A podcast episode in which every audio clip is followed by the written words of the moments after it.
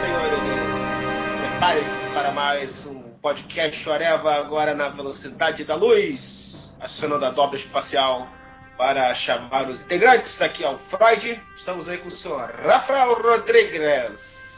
Danger, Will Robinson, Danger. Senhor Marcelo Soares. E a força esteja com vocês. Senhor Shazam.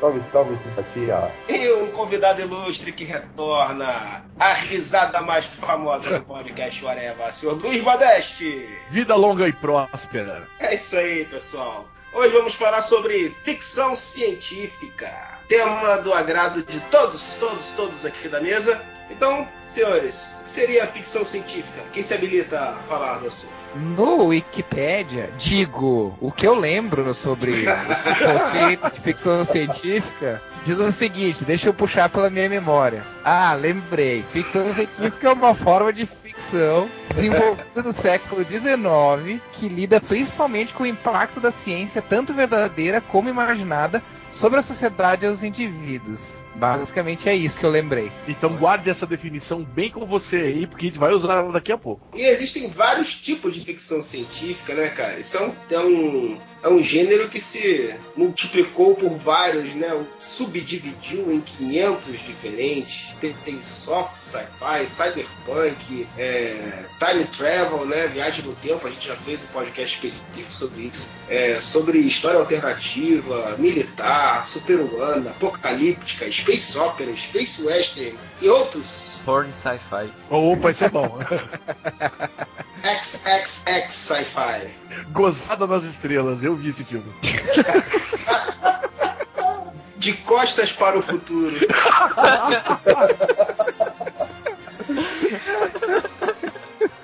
Até onde vai a imaginação humana? Puta que pariu. Até onde vai o oportunismo humano, mano. um ponto vinte e um gigawatts! Aqui na, no pai dos burros da internet, a Wikipedia, é, obras de ficção científica talvez incluam um, uma história no futuro, ou em linhas de tempo alternativas, ou passado histórico que contradiz fatos que a gente conhece, ou então é, pode incluir coisas no espaço sideral, envolvendo aliens, principalmente tecnologia, né? Isso é uma coisa que, que acho que é comum a praticamente toda história de ficção científica, né? Como o Rafael falou aí, o denominador comum é envolver tecnologia diferente da que a gente conhece, ou geralmente muito mais avançada do que a gente tem hoje, né? Cara, é complicado porque depender só de tecnologia para definir ficção científica, a gente acaba incorrendo num erro. E é isso que é o complicado. A ficção científica, por mais que seja viajada, ela geralmente tem que ter uma base científica, como foi na definição que o, que o Rafael disse. Mas assim, se a gente for pegar pela, essa, pela definição que foi dada antes, aí vem ó, uma polêmica no ar. O querido de todo mundo, Star Wars, não é ficção científica. Ela é uma fantasia. Ratinho. É uma fábula, porque não tem base em absolutamente nada de científico. É, mas aí ela, ela entra mais no, no conceito de space opera, né? Não sei porque, ó, eu vou dar um exemplo de Duna, por exemplo. Duna, que é um livro que eu amo, de, eu adoro, é um, meu livro, um dos meus livros prediletos. Acho foda demais, é muito bom.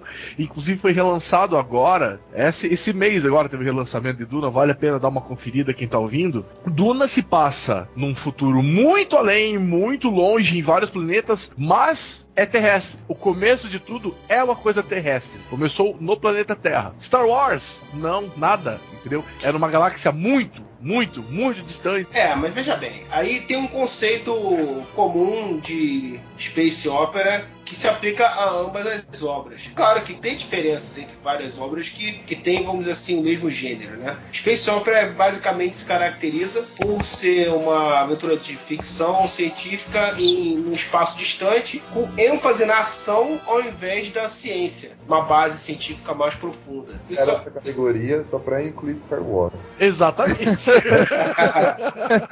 Ah, mas assim, agora eu vou, agora eu vou dar uma de, de advogado do diabo. Tá, a ficção científica, ela, ela fala sobre o impacto da ciência dentro daquele meio. Tudo bem, Star Wars não se passa no, no planeta Terra e tal, Eu não conheço tanto de Star Wars, assisti a trilogia clássica, mas não sou fã de Star Wars, então não conheço a fundo pra poder dizer. Mas, tipo, de qualquer maneira, se trabalha com conceitos que, mesmo que, que não partam de nada, tem, al, tem algum ideal original, de, de científico, tipo robô, armadura, viagem espacial, bem ou mal, são com contextos que, de certa forma, são científicos. Então não dá pra colocar isso dentro do, do, do conceito de ficção científica? Sim, é, como eu falei aqui, ele, aqui ele dá exemplo de outras obras, dá um foco na ação, né? Ao invés da, da, da parte científica, né? Não deixa de ser, se passa no espaço e tal. Eu acho que toda obra de ficção científica tem que estar diretamente ligada à Terra. Eu acho que essa questão do impacto da ciência no mundo realmente é uma coisa que Star Wars é zero, né? Na verdade, nem Star Wars, na verdade, é, é uma aventura, uma fantasia medieval que o cara botou robozinhos e coisas tecnológicas porque é maneiro. Exatamente, foi só para ter um impacto visual. Porque é. Se você pegar a história e transplantar ela para qualquer outro cenário, ela vai fluir da mesma forma. É, mas é relativo, então... cara. Se você pegar qualquer história, história, de repente, não é qualquer, mas quantidade de histórias que você mudando o cenário, fazendo analogia, você conta a mesma história, não sei ah, se são todas, cara. Eu vou te dar um outros. exemplo, então. Vou te dar um exemplo. Vamos colocar as histórias de Jornada das Estrelas. Ih, ó o fanboy agora, ó o técnico. Então, vamos falar de Jornada das Estrelas, que eu posso falar com um pouco mais de propriedade. Não dá pra você fazer essa mudança de foco, de você tirar ela de um plano e colocar pra outro, porque ela é baseada todo no conceito em cima de ficção científica, terrestre mesmo, assim. Federação dos Planetas Unidos, é toda aquela coisa de a, o planeta Terra conseguiu contato com outros planetas, acabou formando uma liga. Você, óbvio, você tem histórias políticas em cima disso, você tem histórias de romance, tem histórias policiais, tem histórias de todo tipo ali. Só que o cenário montado é você uma tem coisa bichinhos de, de pelúcia que se multiplicam. Sim, mas ó, vou dar um exemplo agora. Pode parecer, ou, ou, coisas que antigamente pareciam pra gente coisa de ficção científica e que agora é normal, por exemplo, uma videochamada. Pra, hoje pra nós é uma coisa comum. Se você falasse há vinte anos, era uma coisa que era ficção científica. O Jornada das Estrelas mesmo tem conceitos que foram usados, foi pego de Isaac Asimov, que era uma coisa mais científica, Carl Sagan, é, o...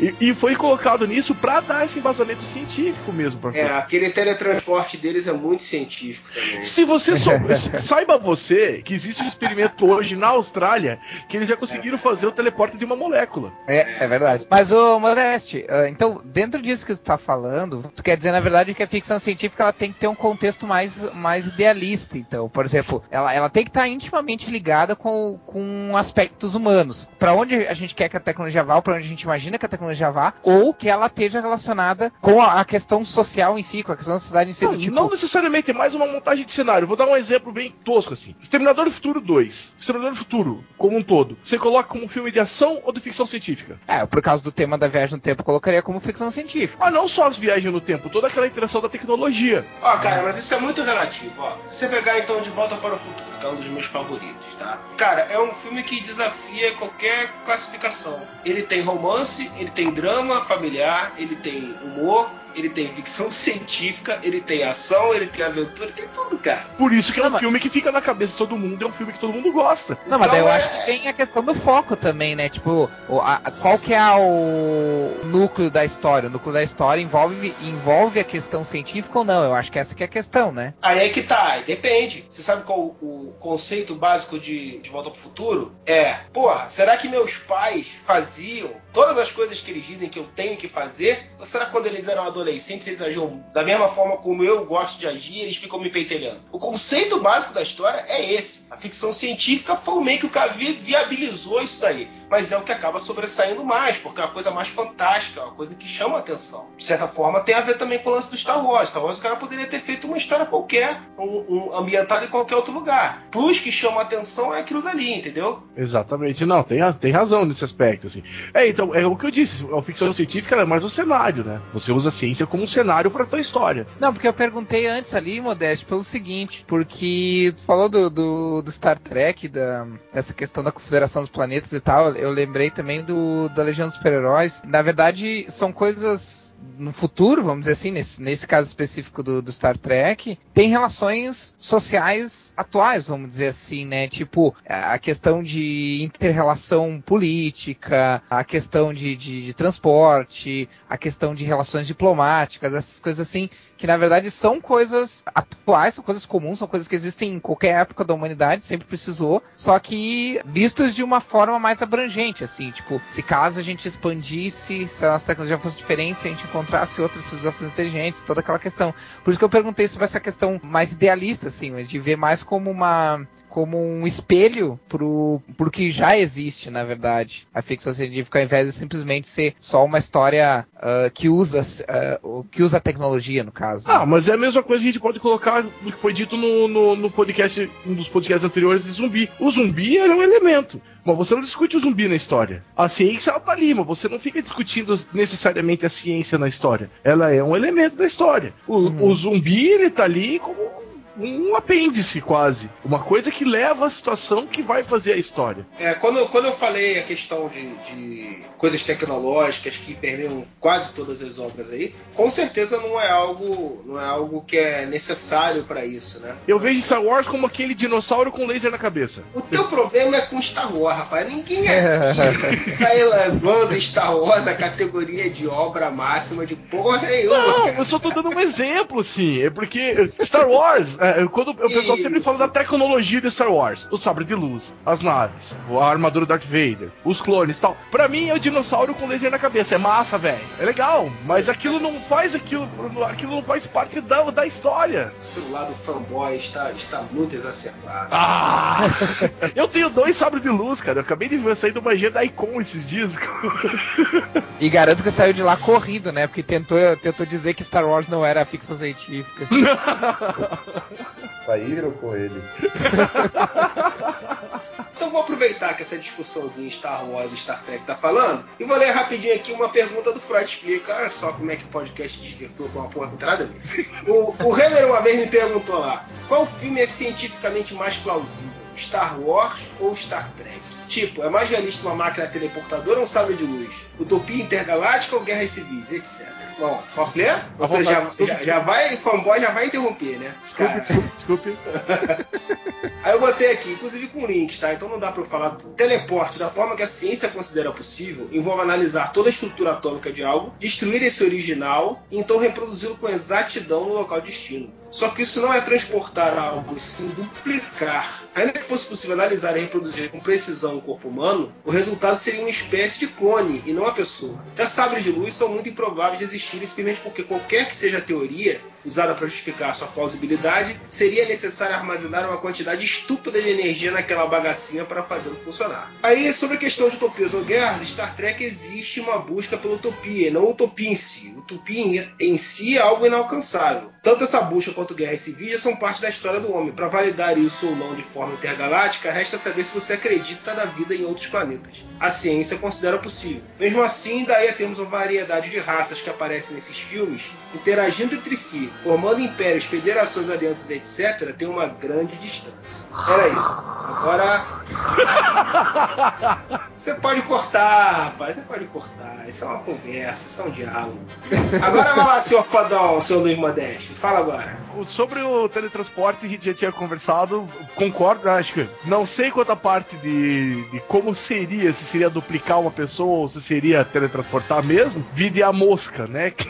Acho que todo mundo lembra, todo mundo assistiu a mosca. Já estão fazendo experimentos quanto a isso. Sobre de luz também, os caras já tentaram. Não tem uma, aquela faca laser lá? Então, a fa... eu ia falar. Americano. A faca laser... Só que não é exatamente a mesma coisa. Mas como também o comunicador de Star Trek não é a mesma coisa, e o StarTAC estava aí para ser uma cópia do, do comunicador de Star Trek. O StarTAC foi baseado, o projeto da Motorola foi baseado no comunicador de Star Trek. A ficção sempre vai ser a piração. Você vai pegar daquilo para tentar desenvolver alguma coisa. O wormhole, o buraco de minhoca, o que faz possível as viagens distantes na, na, na, nessas histórias interplanetárias. Isso é uma coisa que a física já admite como real, assim, que existe. É, existe, é. Eu também falei sobre isso no Fringe, cara. Eles, é, é uma suposição de que exista, e aí se existir, o cara tem que conseguir captar aquele local onde ele vai aparecer, que são por milionanos segundos ou menos do que isso.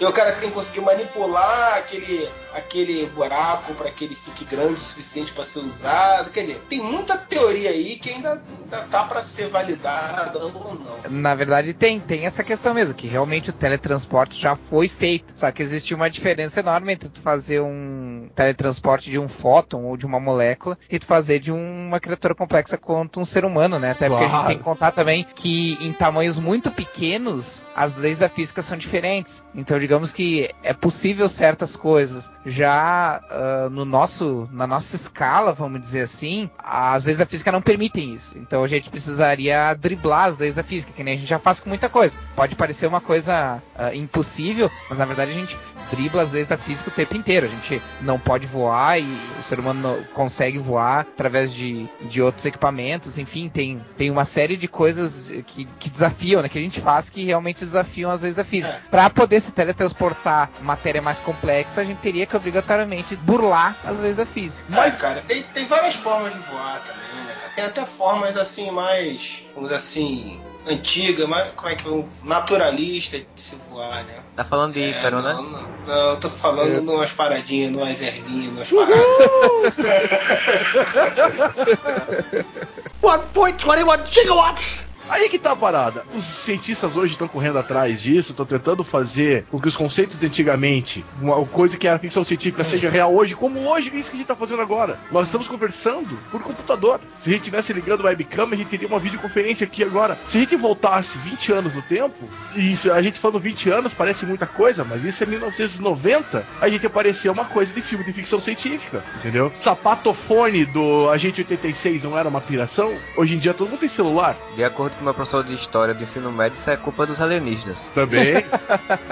Foi o Bilu que trouxe conhecimento pra cá e o pessoal fica sacaneando ele. Mas agora, agora o Modeste falou uma coisa bem interessante, porque eu lembrei que alguns protótipos da NASA foram construídos justamente baseado em modelos do, das histórias do Flash Gordon. Então, aí que tá, a, a, a ficção científica acaba influenciando a ciência também. É uma via de mão dupla. Mas o que também não dá é pra levar tão a sério, né, gente? Eu vou daqui a pouco vai ficar aqueles nerd weirdo lá, né? Daqui a pouco aparecer colocar o William Shatner falando Get a Life.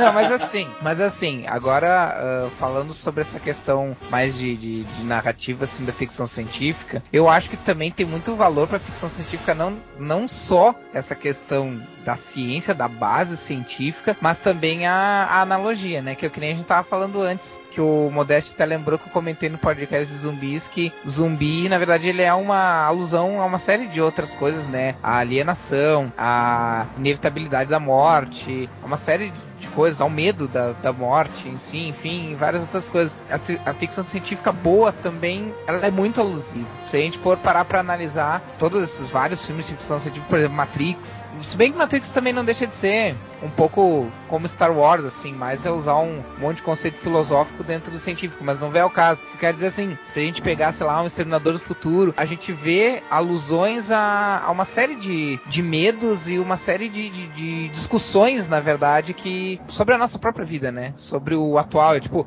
o próprio Alan Moore falou, né? Que toda ficção científica, ela é ficção científica de uma época, né? Ela tem tudo a ver com a época em que ela foi feita, assim. Se a gente for pegar Isaac Asimov, se a gente for pegar uh, H G. Wells, por exemplo, Guerra dos Mundos, ela é sobre o colonialismo, sabe? Então, da época. Então, eu, eu acho que esse valor é um valor muito importante também para a ficção científica, assim. Eu acho que isso já vem desde a literatura e num, num todo, né? Porque se você for pegar, por exemplo, o Marquês de Sade, ele tá contando as pornografias lá dele, mas tem uma base é, da lógica da, da época que ele vivia também, né? Sim, eu, um exemplo bom para isso também é o a, que eu já citei antes, o Duna. Quando aconteceu o onze de setembro, que muita gente começou a ficar perdido naquela história, porra, oh, mas como é que o pessoal árabe pensa disso, pensa daquilo, como é que foi chegar nisso, tal, tal, tal. Eu recomendei pro pessoal que lê esse Duna justamente por isso. Porque Duna é um livro que fala, apesar de ser uma ficção científica, fala de crise do petróleo ali dentro, fala de como que vive o mundo árabe, fala da discriminação que existe, assim, do, das formas de pensamento. O povo frame do Duna é o povo árabe.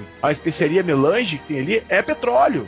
Frank Herbert usou a ficção científica para colocar essa questão em sessenta e cinco já, antes de crise de petróleo, antes de radicalismo por, por ambas as partes, assim. O Frank Herbert já usou a ficção científica, essa metáfora, para colocar essa situação. Quando eu recomendei Duna, o pessoal, o pessoal leu, meus amigos acabaram lendo, sacaram um pouco aquilo, fizeram essa ligação entre o, o que estava acontecendo no mundo árabe com a, a ficção do Duna, assim. Usando essa alegoria da, da ficção científica, você entende de uma forma que só você lendo uma, uma obra, uma revista ou alguma coisa, uma coisa mais documental, você não teria tanto, porque você interage, você parece que está dentro da situação e você compreende de uma forma melhor, assim. Ô, Modesto, você já viu que Duna tem anime, tem mangá também? Não, sério? Porra, quero ver isso, cara. Sério, eu tenho aqui no meu H D, depois eu te passo a importadora. Oh, opa!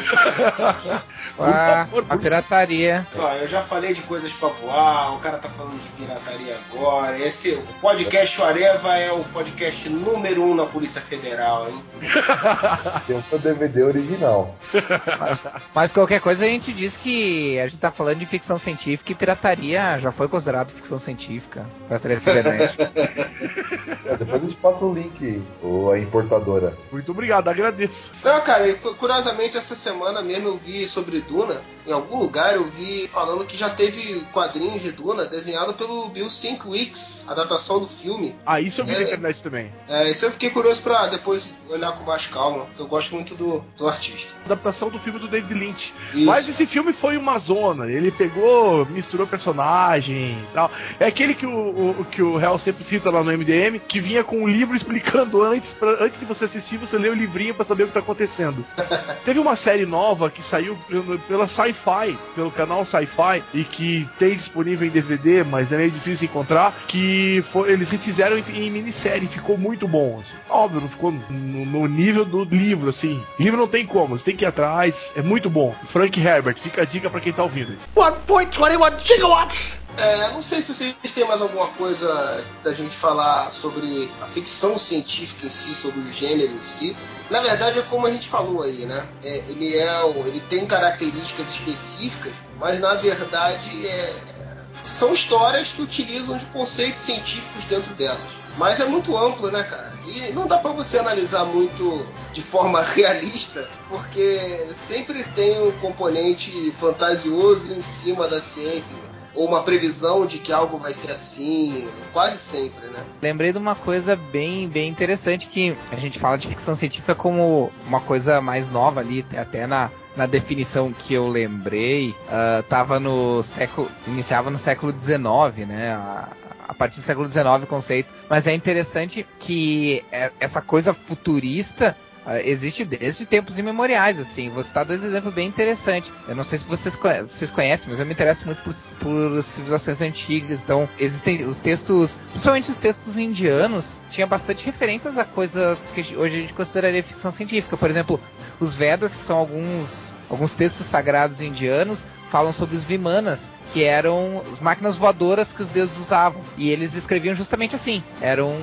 máquinas voadoras que os deuses usavam para se deslocar pelo planeta. E outra também interessante é o... se eu não me engano é o Mahabharata, que tem uma história bem legal que um cara é levado para dentro de uma dessas máquinas dos deuses, e aí ele descreve um deus girando uma chave. Aliás, descia uma tela branca, ele girava uma chave e aí passava uma espécie de líquido pelo, pela tela, que dava uma espécie de energia, e a pessoa conseguia ver lá do céu tudo o que acontecia embaixo na, na terra, assim. Aí é uma descrição assim, nossa, esses livros sagrados são de três mil, quatro mil anos atrás, assim. E essas descrições são muito ficção científica. O Mahabharata descreve uma, uma batalha na lua e armas que hoje em dia pareceriam como se fossem armas nucleares, assim. Pô, dá pra pegar também a Bíblia, né?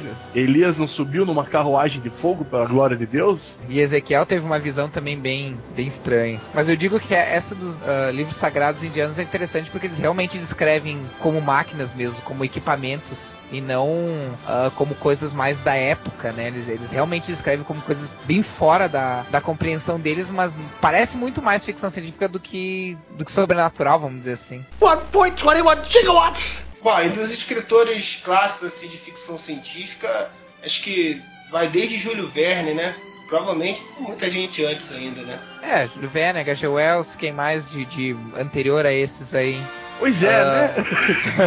Edgar... Não, eu posso dizer aqui, ó, que eu lembrei. Edgar Allan Poe também. Próprio agá pê Lovecraft também, né? Porque o, o aquele contexto dos deuses antigos e tal é pura, pura ficção é. científica. Frankenstein, de certa forma, também pode ser considerado, né? Também. Frankenstein também. O, as viagens de Gulliver. Jonathan Swift. Cara, você fala de Gulliver hoje e só vê o Jack Black com aquela barriga dele hoje. Pois é. Pior, cara. É um filme novo, né? Exatamente. Aquela cena é. dele rebatendo as balas de canhão com a barriga. Eu não vi isso. Cara, eu, eu vi o trailer e por mais que eu goste do Jack Black e do tipo de humor dele, eu acho que tá um pouco exagerado. Pouquinho. um ponto vinte e um gigawatts! Cara, eu não sei se vocês vão concordar comigo, assim, mas eu acho que H G. Wells é um do, dos que dá pra ser co- uh, colocado como um dos caras que meio que criou a, fi- a ficção científica como a gente conhece hoje, assim. Claro, teve outras contribuições e tal, mas, pô, vários conceitos que a gente usa hoje, ele usou pela primeira vez, do jeito que a gente conhece, né? Como, por exemplo, viajar no tempo usando uma máquina criada pelo homem, um soro pra pessoa se tornar invisível, a viagem... Viagem não, a viagem interplanetária, a viagem à lua, a... Ai. E é Júlio Verne, né? Ah, o Júlio Verne fez primeiro, é verdade. Então, esqueçam isso. Com e... o foguete ele, fez, ele, ele ainda previu, né? É, exatamente. E no caso de, da, da invasão alienígena, né? O clichê que a gente conhece de invasão alienígena é, é, do, é do, do H G. Wells, né? Pra ver como e... evoluiu, né? É! Que diga a Marvel. É, pois é. é. E voltando àquilo que você falou, de que é, o, o tempo de cada escritor influencia muito, né? No, no, no desenvolvimento da obra, tanto o Júlio Verne quanto o H G. Wells, eles foram influenciados pela chegada da eletricidade, do telégrafo, dos carros, ou de, de novas tecnologias que fizeram eles imaginar que o mundo muito além, né? E uhum. até prever coisas que realmente aconteceram, né? A ficção científica tem muito isso, né? De, de tentando imaginar o futuro, né? Imagens do futuro, as, muitas dessas coisas acabam se tornando realidade, né? E muitas falham miseravelmente. Oh. se, a gente, se a gente for lembrar do, do Jetson, né, cara?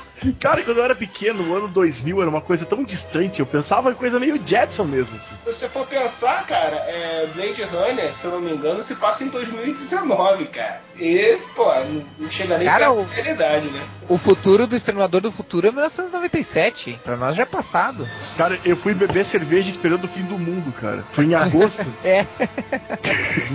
Se eu não me engano, eu vi até uma vez na internet, assim, eu não lembro onde que site foi, mas mostrando tipo uns posters, uns cartazes de, de dos anos trinta, anos vinte, falando como seria o futuro hoje em dia, né? E é altamente, é. totalmente viajoso, assim, pra nós hoje em dia, né? Ah, tem aquela atração do, na Disney que tá até hoje, só que hoje é só pra curiosidade, né? O mundo do futuro, lá na Epcot uhum. Center, pra eles era o máximo dos anos sessenta aqui, ia ser no ano dois mil, aquilo lá. Hoje em dia o pessoal vai lá e dá risada daquilo, né? Eu acho engraçado que, que se a gente for notar, tem algumas, algumas coisas que no passado as pessoas superestimaram demais, por exemplo, o carro voador e coisas assim, mas tem outras coisas que pe- as pessoas nem sequer previram, como a comunicação via internet, por exemplo, sabe? Eu acho interessante notar essas coisas. Mas hoje tudo quanto é celular tá vindo com aquela câmerazinha na frente pra fazer videoconferência, fazer videoligação. Uhum. Isso é uma coisa bem sci-fi. Holograma também é uma coisa bem sci-fi, que é, é uma tecnologia que já existe, que eu digo pra vocês que no máximo dez anos já, já deve estar no mercado. Olha aí o R dois D dois aí pra fuder com a vida do Modeste, olha aí. Uma comunicação do Star Wars é uma coisa, né, cara? Não, olha aí, cara. Não, não, não, não. Tem mais. Corta, corta, corta o microfone. Não, Star Wars de novo não, pelo amor de Deus. um ponto vinte e um gigawatts! Ah, oh, a gente tem que falar também do L. Ron Hubbard, que não só tem o... não só tem uma certa contribuição pra ficção científica, mas ele também criou uma religião, né, cara? A Scientologia. Nossa Senhora! Aquele maravilhoso filme com o John Travolta, como é que é o nome? A Recompensa. É... Isso, Battlefield é Earth. É... Cara, eu não vi mas... esse filme, mas esse filme aparece em todas as listas de piores filmes dos tempos, cara. Cara, eu tentei assistir, juro pra você, cara. Eu prefiro ver uma sessão tripla de Starship Troopers. Cara, eu vou, eu vou descrever, assim, ó, algum dos nossos, como eu disse no podcast passado, telespectadores, é cientólogo, por favor, não se ofendam. Olhem só a descrição do mito da criação da Cientologia. Segundo a Cientologia, setenta e cinco milhões de de anos, vários planetas se reuniram numa confederação das galáxias governada por um líder maléfico chamado Xenu. Como os planetas estavam com problemas de superpopulação, Xenu mandou bilhões de seus habitantes para a Terra, em espaçonaves parecidas, parecidas com os Douglas D C oito, onde foram jogados dentro de vulcões, razão pela qual o livro de Anética, que é o livro uh, base para a Scientologia, possui um vulcão na capa. Uh, e mortos com bombas de hidrogênio, seus espíritos que foram recapturados e reunidos em cachos, como uvas ou talvez bananas, chamados de tétans, em português tetões, são os seres humanos. Tetões? Cara, mas não precisa ir longe. Qual que é aquela religião que o, o, do, que o Tim Maia entrou do Universo em Desencanto? Lembra dos alienígenas que vinham e levavam, colocavam, colocavam foi longe, o na Terra? Esse foi longe. E tem o pessoal de ufologia mais hardcore que ah, acredita sim. no Astar Sheran. Sim, tem, o, tem a, os raelianos, que também é uma religião que parte do princípio que Jesus não ressuscitou, ele foi clonado, né? Aí eles... Uh, Nossa! Inclusive... É, não, é sério. Inclusive eles têm cientistas que trabalham com clonagem e tal, trabalham desenvolvendo clonagens porque eles acreditam que... Eu não sei exatamente como é que é, mas é algo do tipo assim, que na verdade a, não existe... A vida eterna, ela tá relacionada com essa questão de clonagem. A gente passar a transferir nossa, nossa mente, nossa alma, enfim, o que é que eles acreditem uh, para outros corpos clonados, sabe? É, é uma coisa bem, bem viajandona mesmo, assim. Que o ah. diga Palpatine. É. um ponto vinte e um gigawatts! É isso aí, senhores. Vamos ter que dividir esse podcast em dois. Porque agora a gente vai para as citações de obras de ficção. E aí, meu amigo, três horas de podcast não dá, né? Então, hoje vamos ficando por aqui. E aguardem na semana que vem a segunda parte do podcast Sci-Fi. Areva!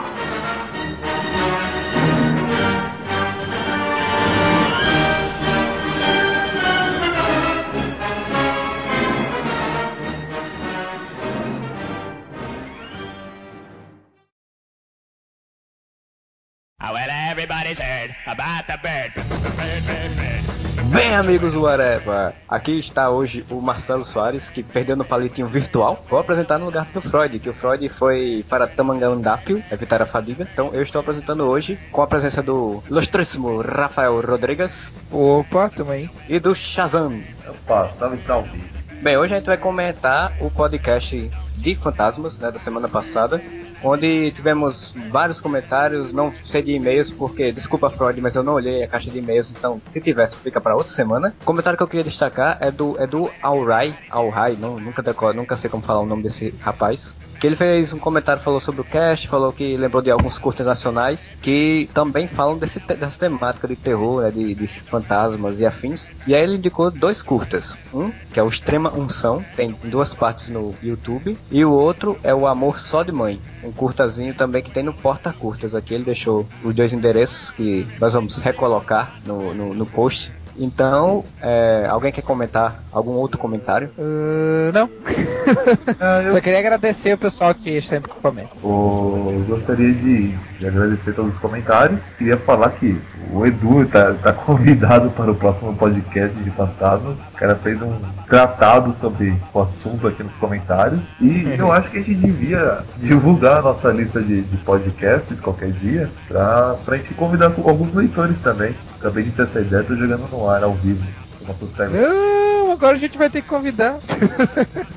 Porque a gente já, já vacilou no, no Chaves com o Corto. É. E o Edu foi de fantasma. Não diz isso, não. Onde é que vai ficar a nossa moral, a nossa credibilidade, rapaz? Que é isso? Fica dependendo de leitores. Quem são os leitores? Quem são os leitores? Já que nenhum dos dois rapazolas quer comentar nada dos comentários do podcast passado, vamos para as notícias e atualidades da semana, Rafael. Bom, já que a gente tá, tá no podcast de sci-fi, né, ficção científica, vamos falar um pouco sobre ciência, mas ciência real, vamos dizer assim, se é que dá pra dizer isso. Uma notícia bem bacana uh, dessa semana aí, que cientistas, né, encontraram evidências da existência de outros universos. Em resumo, basicamente, é o seguinte, os caras têm um, um modelo do funcionamento do universo que é chamado uh, inflação eterna, que é basicamente, uh, significa que o nosso universo é parte de um multiverso maior, e que antes do Big Bang existiu o outro universo e depois do fim desse universo existiu outro universo e paralelo ao nosso universo existem outros universos. Então, basicamente é É isso, e aí os cientistas disseram que encontraram evidências de, disso, né? Agora só precisa ser, essas evidências serem comprovadas aí, eles receberem mais dados para poder dizer com mais, com mais certeza, mas... se isso for comprovado, é, vai ser uma, uma grande mudança na percepção do, de como a gente vê o universo, como a gente vê a, a realidade, né? Eu gostaria de comentar que eu vou encontrar o Freud amanhã, ou melhor, quando vocês ouvirem isso, eu já terei encontrado o Freud, que vai tomar uma, um suco de tamarindo, porque o Freud é casado, fiel, pai de família, está a trabalho aqui em São Paulo, ele não pode beber, hum. pagar para ele... no máximo, uma Smirnoff Ice, que é uma bebida de viadinho. É, tudo a ver. Aí ele vai ficar pelado agora. É, a, a cabeça já tá descoberta, né? Já tá pelada de cabelo. Ratinho. Ah, eu queria comentar só a questão do, da notícia do Rafael. Ele falou que existiam multiversos, outros mundos, que existia outro mundo antes desse mundo. Eu só tenho medo de um dia descobrir que existe o Galácticos. Aí sim vamos estar realmente fodidos, porque depois de vida, inter... vida, novas vidas na Terra, dentro de um laguinho, agora multiversos, estou com medo do dois mil e doze vem aí. Não, imagina se consegue, viajando mais um pouco além, se consegue abrir um, uma porta para o universo paralelo. Eu acho que os Estados Unidos entraria com, em conflito com o próprio Estados Unidos do lado de lá. Diga isso não, que algum... algum produtor de Hollywood ouvir, rapaz, já virou filme, já virou seriado. E não é uma ideia absurda não, considerando, né, o conceito. Ah, mas eu, não, eu não duvido mesmo. Tem algo já assim no, no Fringe, na segunda temporada de Fringe, já aconteceu algo parecido com isso. Algum mais algum comentário, algum, alguma notícia a dar? Eu vi no, no Twitter de algum cara do Areva, não querendo fazer fofoca, que está presente. Ih? Não é você, Marcelo? É... fofoca do tipo ego, assim, que a Scarlett Johansson está separada. Sim, ah, é verdade, é, cara. Essa, essa é a notícia mais bombástica do ano, cara. Tá louco. O que, que eu quero saber se existem outros universos, cara? Eu quero saber que a Scarlett Johansson tá, tá solteira agora. Agora vai. Agora temos chance, galera. Galera, agora vai. O que passa na cabeça de um cara pra se separar de uma mulher dessa? O marido dela era o Lanterna Verde, né? Era. É, né? Tá respondido. Será que ele acostumou com o dedo no anel? Você anda tão junto de, de vários é, Hulk Jackmans em Wolverines Origem, né, ali, então, quem sabe, né? Será que rolou uma relação entre Deadpool e Wolverine? Eu só sei que o... de qualquer maneira, eu não troco esse cara de Johansson por ela, mas uh, o Ryan Reynolds está contracenando no Lanterna Verde com a Blake Lively, que também é, é. um pedação, que nem diria meu pai. É, não é um pedaço de mau caminho, é um caminho inteiro, né? É, depois desse momento ego, esse momento quinze minutos, né? É, quinze minutos ponto net, né, ego? Eu essas notícias eu só vejo, eu só vejo no quinze minutos ponto net, o site do Nerd Reverso.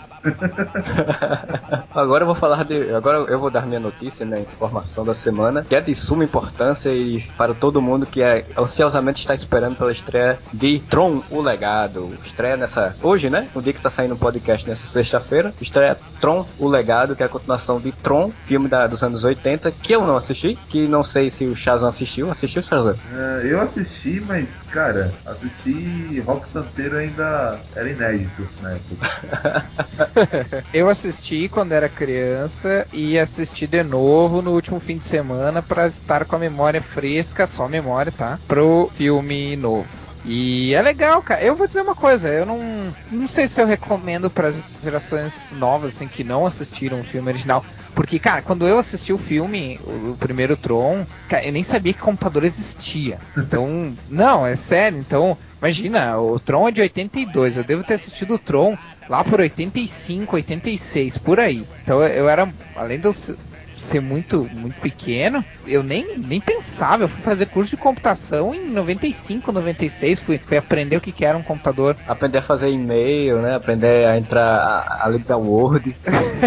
Ah, cara, eu, eu conheci o Windows noventa e cinco e o M S-DOS, mas quando eu conheci isso, já... a internet já bombava lá nos Estados Unidos. Então, foi uma coisa que pra mim teve muito impacto, assim. Eu achei muito legal. E hoje em dia eu reassisti no último fim de semana e eu ainda achei a história muito legal. Os efeitos já não são tão legais, claro, né? Porque já, passo, já, já tá bem datado, já tá... dá pra ver a passagem do tempo. Eu ainda achei a história bem legalzinha. Ah, então pra, pra você que já assistiu, o que é que você espera agora do novo, né? Do legado. Cara, eu vou ser bem sincero, eu não sei o que esperar. O primeiro ele fala de um monte de coisas que, que o público comum também não, não tinha muita, não tinha muito conhecimento. Coisas assim como cyberespaço, enfim, tipo, imagina, eles criam um mundo virtual numa época em que as pessoas só usavam o computador digitando texto, em que não existia interface gráfica. Hoje em dia a coisa é muito diferente. Hoje em dia a realidade do Tron, do filme, tá muito mais perto de nós, e já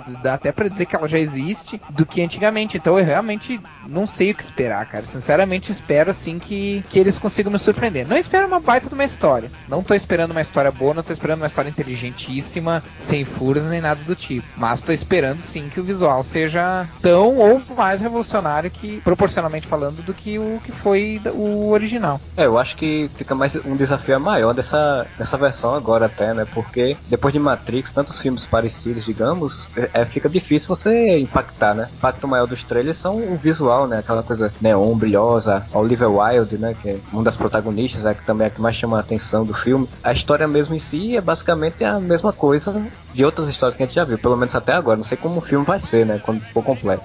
Olha a coisa que eu tô esperando de referente ao filme. O review do Rafael.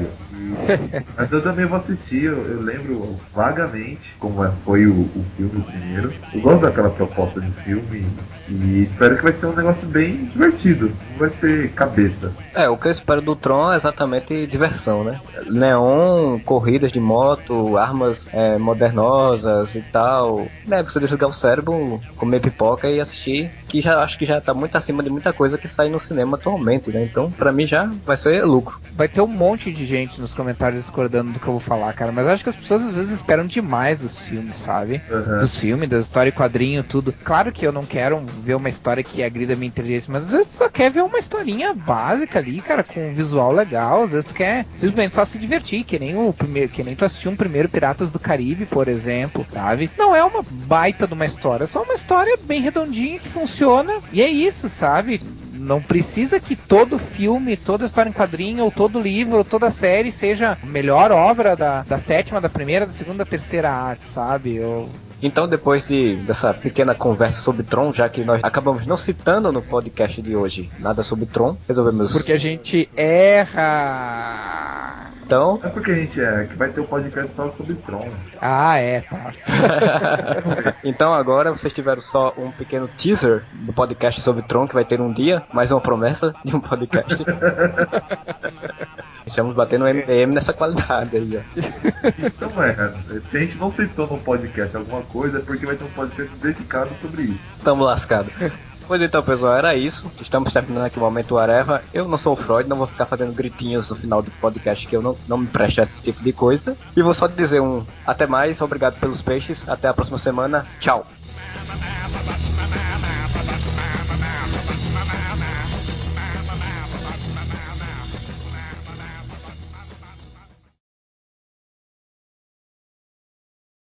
Bora marcar pra janeiro, ou início de janeiro, sei lá, fevereiro, pra gente fazer um sobre luta, pra você explicar ah, sim, direito, é. Né? Pra Era... falar de telequete, lutas de mentirinha, que é. São atores que não são macho de verdade. É, você quer... Só falar isso que eu vou morrer, cara, em três segundos. A primeira, eu vou ser caçado do inferno por esse cara. Não, pô, saiba você que o John Cena, da W W E, tá pra ser o Batman. Eu vi, eu vi, eu vi. Então, e o The Rock com o Superman é sensacional. Não, eu falei isso de sacanagem, porque tem, tem um vídeo, cara, que eu vi uma vez, que o cara dá uma porrada, o cara fala assim, aham. Como é que é? Que mentirinha? Pau! Pá! Isso é mentirinha pra você? O repórter é louco também. Cobra o repórter de porrada. Tô ligado com o vídeo que é esse. O cara era da W C W, esse lutador aí. É, mas eu tô brincando, galera. Brincadeira, brincadeira. Pergunta pro Ted Boy Marino aí no Rio se é de mentira. Eu não, tá maluco. O Scrooge disse que ia dar uma saída, já voltava e não voltava. Ah, voltou. Já voltou. Voltou junto com o Júlio. Hum, e... O cara já sonha que quer me conhecer. Hum, olha. Não, eu fui levar minha cachorra pra fazer xixi na... Hum, Vocês foram tá... juntos, é isso? Tava mexendo no Bilal lá no banheiro e... É, é, assim, é assim que chamam hoje em dia? Oi, tchau, boa noite pra todos. Bem, até. Boa noite. Boa noite a todo mundo e obrigado pelo convite. Good night. Eu adoro isso, cara. Puta que pariu. O cara foi atrás de John Cleese. Puta que pariu. Tchau!